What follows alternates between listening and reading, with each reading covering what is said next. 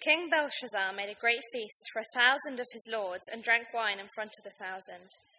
Belshazzar, when he tasted the wine, commanded that the vessels of gold and of silver that Nebuchadnezzar his father had taken out of the temple in Jerusalem be brought, that the king and his lords, his wives, his concubines might drink from them. Then they brought in the golden vessels that had been taken out of the temple, the house of God in Jerusalem, and the king and his lords, his wives, and his concubines drank from them. They drank wine and praised the gods of gold and silver, bronze, iron, wood, and stone. Immediately the fingers of a human hand appeared and wrote on the plaster of the wall of the king's palace, opposite the lampstand. And the king saw the hand as it wrote. Then the king's colour changed, and his thoughts alarmed him. His limbs gave way, and his knees knocked together. The king called loudly to bring in the enchanters, the Chaldeans, and the astrologers the king declared to the wise men of Babylon Whoever reads this writing and shows me its interpretation shall be clothed with purple and have a chain of gold round his neck, and shall be the third ruler in the kingdom.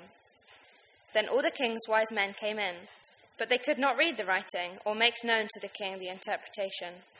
Then King Belshazzar was greatly alarmed, and his colour changed, and his lords were perplexed.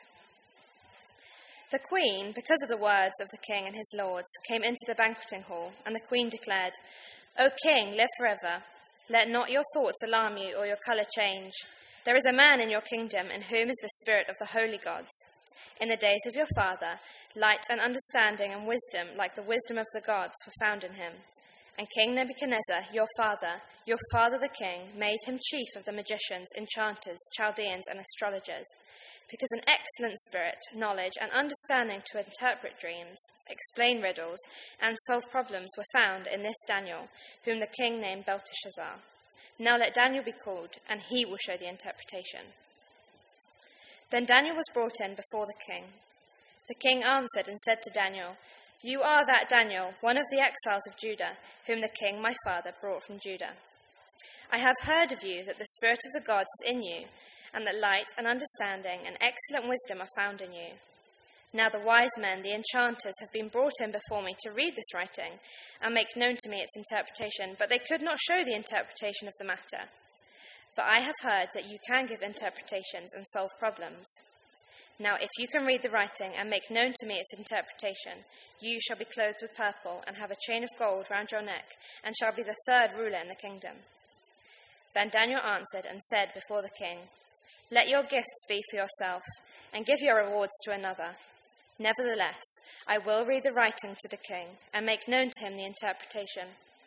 O king, the Most High God gave Nebuchadnezzar your father kingship and greatness and glory and majesty. And because of the greatness that he gave him, all peoples, nations, and languages trembled and feared before him. Whom he would, he killed, and whom he would, he kept alive.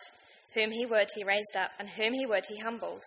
But when his heart was lifted up, and his spirit was hardened, so that he dealt proudly, he was brought down from his kingly throne, and his glory was taken from him. He was driven from among the children of mankind, and his mind was made like that of a beast, and his dwelling was with the wild donkeys. He was fed grass like an ox, and his body was wet with the dew of heaven, until he knew that the Most High God rules the kingdom of mankind, and sets over it whom he will. And you, his son, Belshazzar, have not humbled your heart, though you knew all this, but you have lifted up yourself against the Lord of heaven and the vessels of his house have been brought in before you. And you and your lords, your wives and your concubines, have drunk from them, and you have praised the gods of silver and gold, of bronze, iron, wood, and stone, which do not see, see or hear or know, but the God in whose your hand is breath, and whose are all your ways, you have not honoured. Then from his presence the hand was sent, and this writing was inscribed, and this is the writing that was inscribed. Mene, mene, tekel parsin. And this is the interpretation of the matter. Mene, God has numbered the days of your kingdom and brought it to an end. Tekel, you have been weighed in the balances and found wanting. Peres, your kingdom is divided and given to the Medes and Persians. Then Belshazzar gave the command, and Daniel was clothed with purple, and a chain of gold was put round his neck, and a proclamation was made about him that he should be third ruler in the kingdom. That very night, Belshazzar the Chaldean king was killed, and Darius the Mede received the kingdom, being about 62 years old. Lord Jesus, I thank you that you uh, speak through even the strangest stories in your Bible, that you make yourself known through uh, writing on the wall, through um, the hard hearts of kings, Lord, that these things can be relevant to us uh, here in Becontree today, Lord. And I pray, Lord, that we would be uh, listening to you, that we would um, want to be changed by you, and that we would learn more of you. Uh, we pray this for both us and, and the children as well. Be with Tom and Rob as they, they uh, teach your word. In Jesus' name, Amen. Thanks, Sam, for leading and for praying. And please do keep your Bibles open. Um, and you will need to sit next to someone because I'm just going to ask you to start off with a question. So if you can scooch up a row, uh, find, find someone to chat to. Um, I want you to chat just for a few minutes um, and answer the question what would it take for someone to believe?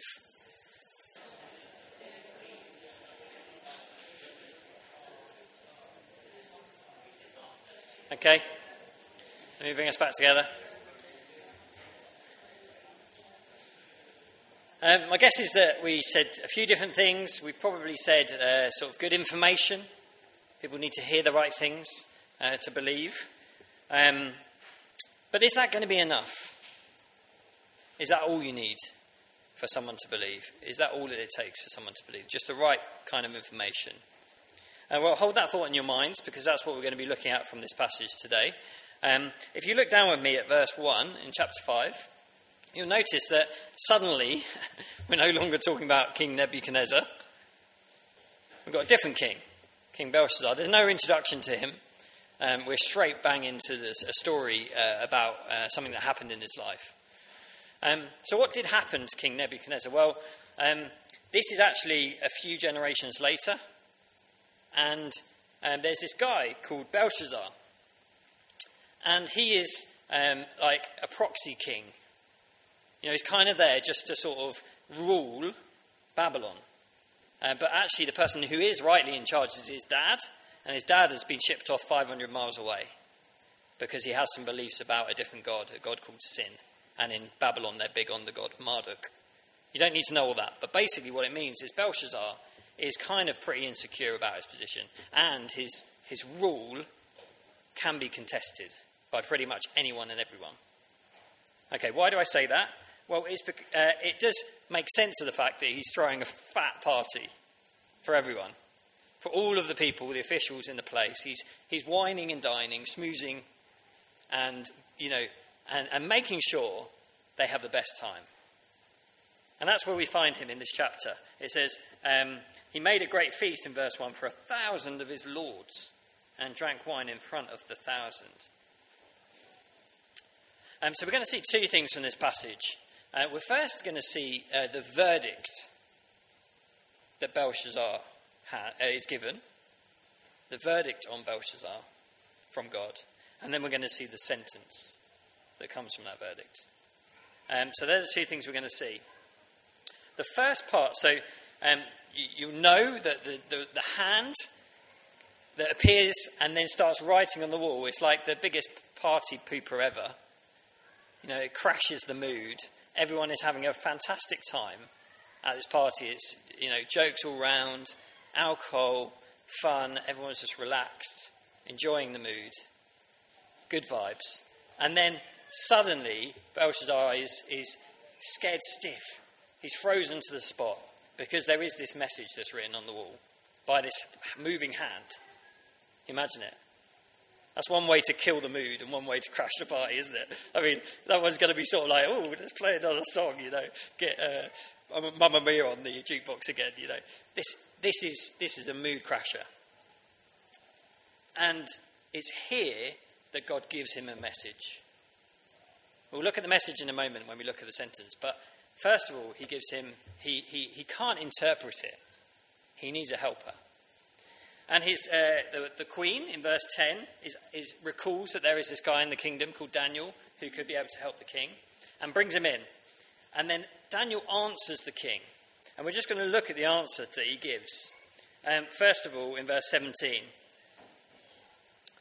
So the first thing, the first part of Daniel's answer is to give uh, the verdict. Okay? Shall we look at it together? Um, the main part of the verdict that he gives is verse 22.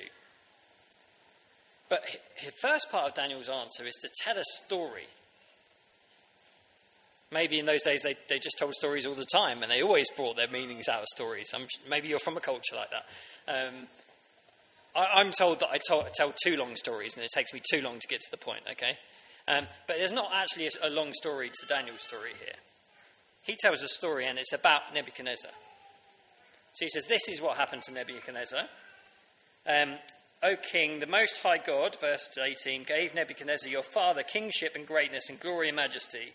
And because of the greatness that he gave him, all peoples, nations, and languages trembled and feared before him.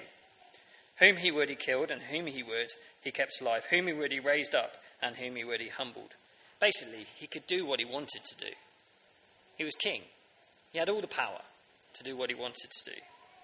But when his heart was lifted up and his spirit was hardened, so that he dealt proudly, he was brought down from king, his kingly throne, and his glory was taken from him. He was driven from among the children of mankind, and his mind was like that of a beast, and his dwelling was like uh, was with the wild donkeys. He was fed grass like an ox, and his body was wet with the dew of heaven, until he knew that the Most High God rules the kingdom of mankind and sets over it whom he will. Now, we, we know this, don't we? That's the summary of chapter 4. A few generations back, we just looked at it last week. Um, that, is, that is what Nebuchadnezzar, what happened to Nebuchadnezzar in a nutshell. But he tells him a story, but it's a story with a personal application. What is his application for this man? Well, it's there in verse 30, uh, 22. And you, his son, Belshazzar, have not humbled your heart, though you knew all this. That's, that's the penny drop. That's the bringing it home for Belshazzar. It's a, it's a nice story about how God humbled Nebuchadnezzar and raised him back up. But the penny drop for Belshazzar is you knew all this, and you have not humbled your heart. So that moment, it calls him up short, doesn't it? He said, Whoa, flip, this is a story about me. He's not just talking about something, it's something that impacts me. And it's a verdict on me, actually. It's a verdict.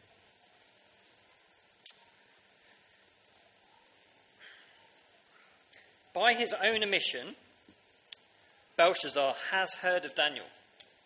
Okay? In verse 13, he knows enough that he is one of the exiles of Judah whom my king the father, uh, whom the king my father brought from Judah. So by his own admission, he knows where Daniel is from.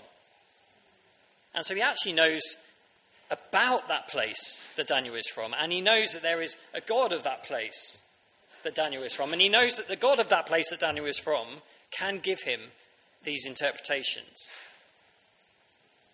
So he's starting to not look so sort of ignorant it's not like he just doesn't know. He knows what he's doing.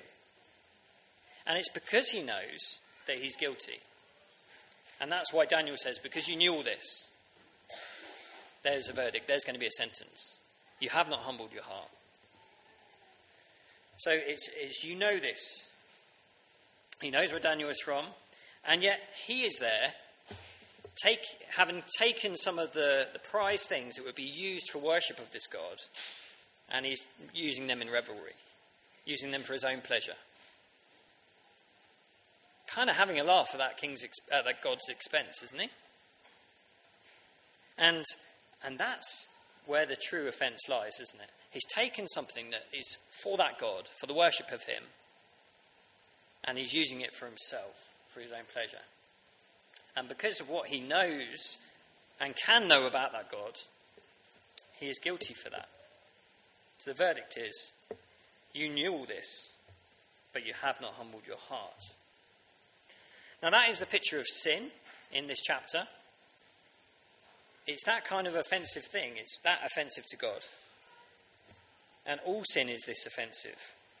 All sin is about taking the things that should be used in worship of God and using them for ourselves or for our own pleasure. Our hearts, our words, all should be used for the worship of God, and yet we tend to use them for our own pleasure. Even our very lives or the lives of others, other people. they should be for the worship of God, and yet we take them and use them for our own pleasure.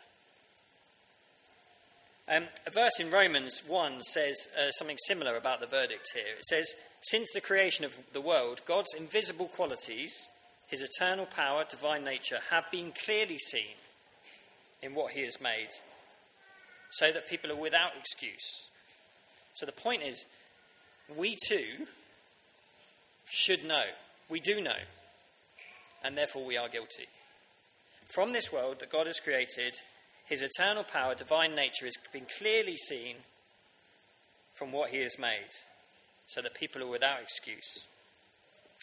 And so this verdict actually isn't as far from us as we'd hope and, and, and like it to be. This verdict of you're guilty is for me, is for you. Without Christ, we're guilty. Because we do know, we have heard, and yet we've chosen to, to take that thing that should be bringing glory to God and make it for ourselves. Um, so, if we're someone um, thinking that on the day of Jesus' return we can plead sort of ignorance, I just didn't know, we, we can't do that. We won't do that. The verdict, as it is for Belshazzar, will be for all those who will not repent, all those who aren't right with God. It will be the same. You knew all this, you did not humble yourself. So that's the verdict. Verse 22, a good summary of the verdict. You knew all this, yet you did not humble your heart. And let's look at the sentence. And then that's where we get to the message on the wall, okay? These interesting words. I think they're Aramaic. Does anyone speak Aramaic? No, okay. Nor do I. but thankfully, we've got the translation right here. Have a look down at um, verse 25. We're looking at the sentence. And this is the writing that was inscribed Mene, Mene, Tekel, Parsin. This is the interpretation of the matter. Mene, God has numbered the days of your kingdom and brought it to an end. Tekel, you have been weighed in the balances and found wanting. Peres, your kingdom is divided and given to the Medes and Persians. So the sentence is Your time is up. That's my, that's my four word summary. You can choose your own, but that's my summary. Your time is up. God has numbered your days. He's bringing your kingdom to an end. He's giving it to someone else, the Medes and the Persians. You've been weighed, you've been found wanting, lacking, and it's all going to come to an end.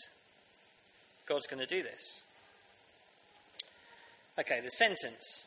Well, God's going to do this, but actually, we see here something more harrowing we see what it's like and what happens when God chooses not to humble and to change someone's heart with that message. Remember Nebuchadnezzar? God's grace working so that his heart would receive the discipline, would receive the correction, and he was a changed man. His reason returned to him. He saw that God was, was king of, of heaven and of earth. And yet, here we see the opposite of that.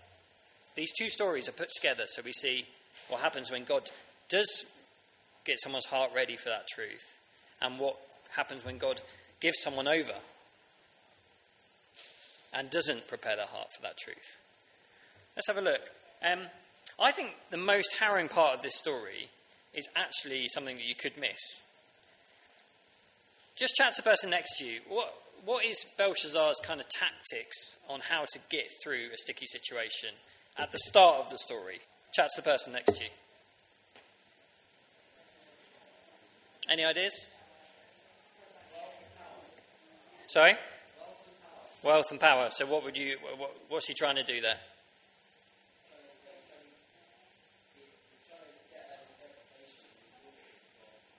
buy it, buy it for himself. Yeah, so he's trying to use his wealth and power to get somewhere. Yeah. Um, chat to the person next to you. Does does that change as the story goes on? Okay. Any any verses that you got for that one? Sixteen. Read it out.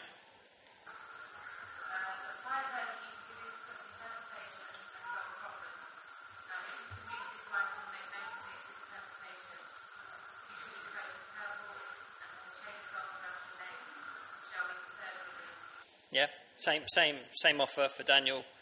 Uh, he's still on that track of, this is my reward. I'm going to make, I'm going to do this for you, and you can scratch my back. Um, what, how does Daniel respond to that offer? He says, no thanks, right? He says, no thanks. Keep your, keep your gifts, they can be for you. Um, has anyone noticed anywhere else in the story where he, where he comes up with that? Go, on, go for it. 29. Okay, so we're getting towards the end of the chapter. It's actually after that sentence has been read, and we find the king. Verse 29, do you want to read out, um, Yemi?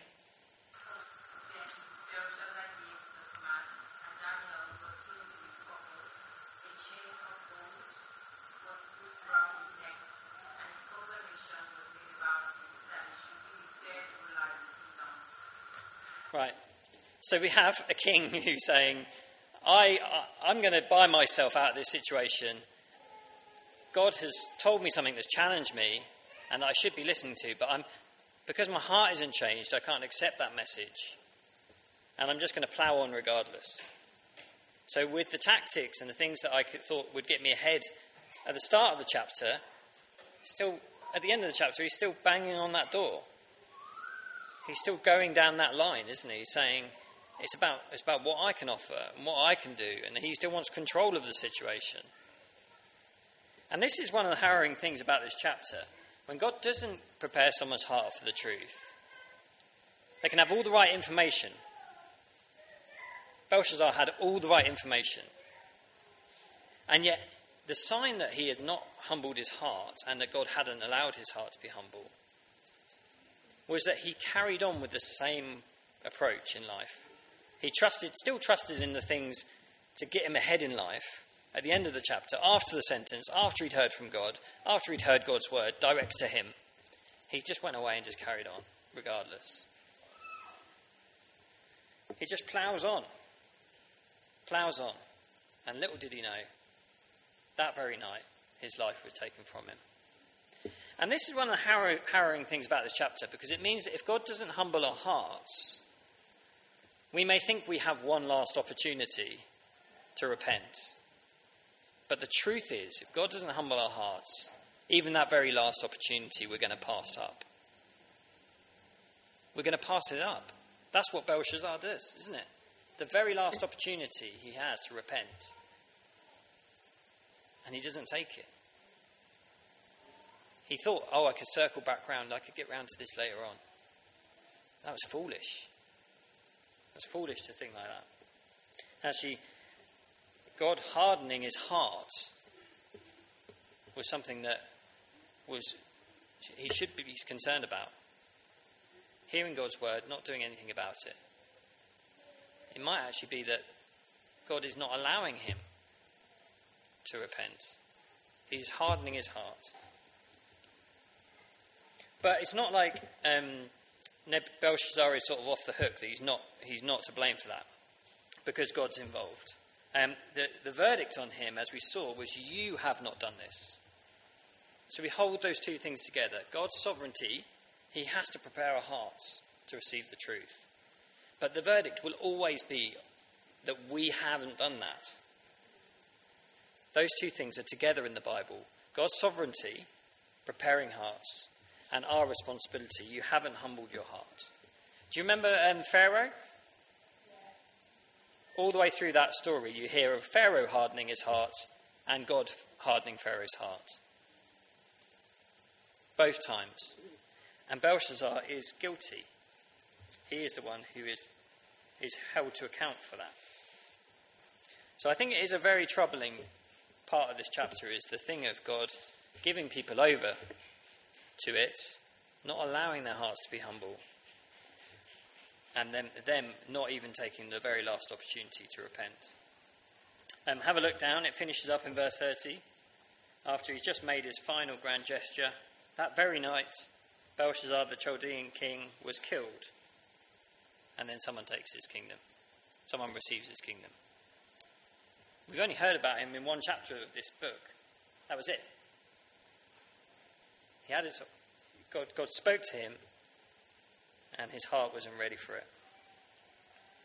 And the words that very night are actually reminiscent of King Saul in David's day. And actually, you might remember when Judas um, betrayed Jesus, that very night, um, he, he, he felt guilty for what he had done. And what does he try and do? He tries to give the money back. Thinks that's the way I'm going to get myself out of this tough situation. But actually, the only response that we that will actually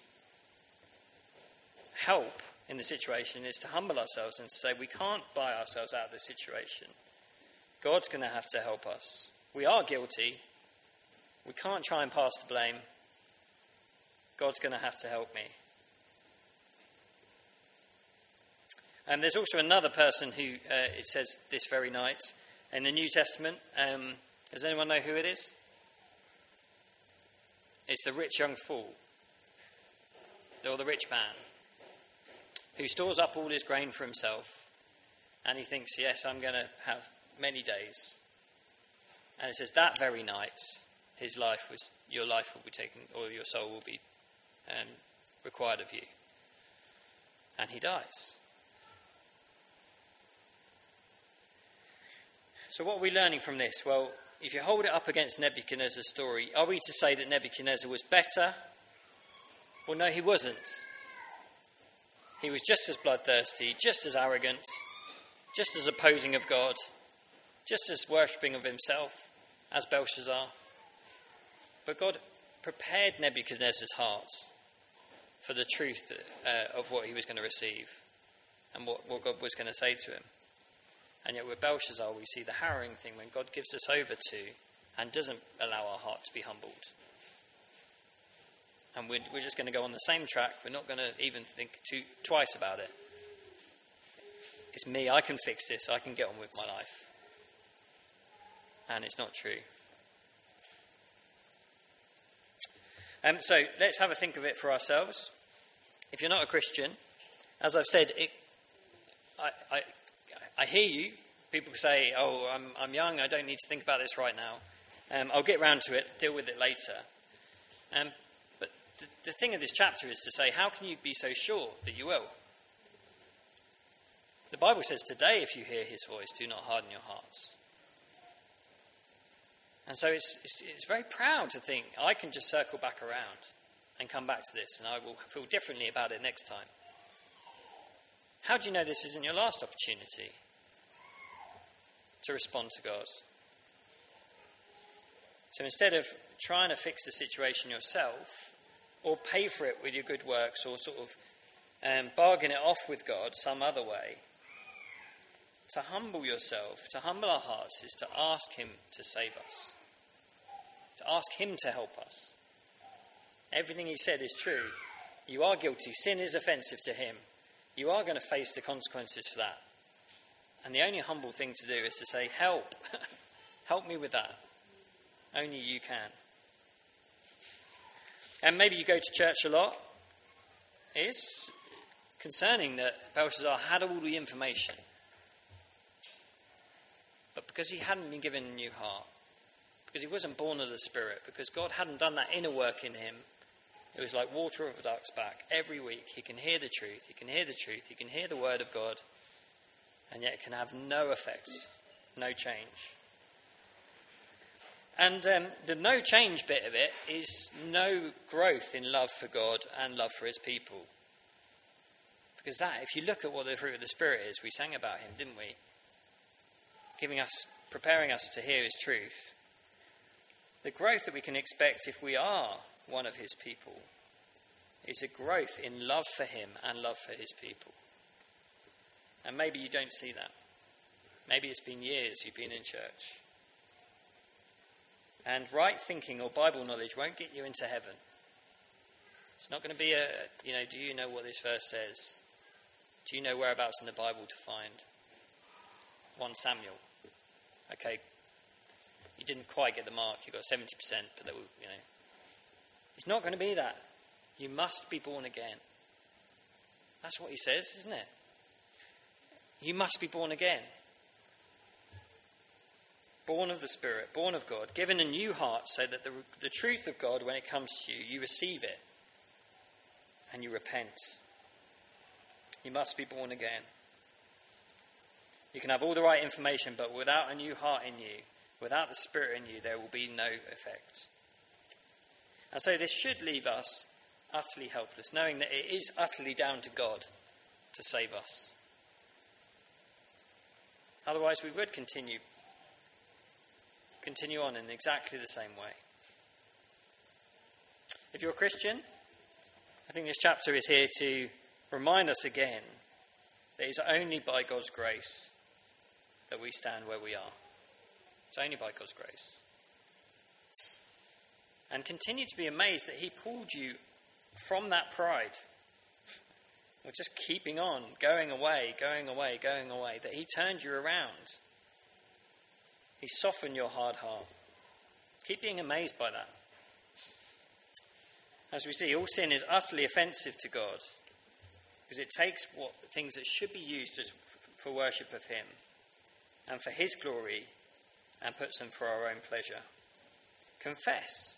Speak to Him about that. Maybe speak to Him about that as we finish up today. Speak to Him about that. God, I've been taking things that, that are yours, and I've been using them for myself, for my own pleasure. Confess that to Him. He knows it. And ask Him to help you to live anew and to live all out for Him. So, why don't we pray now? Let's pray. Lord God, we are in your hands.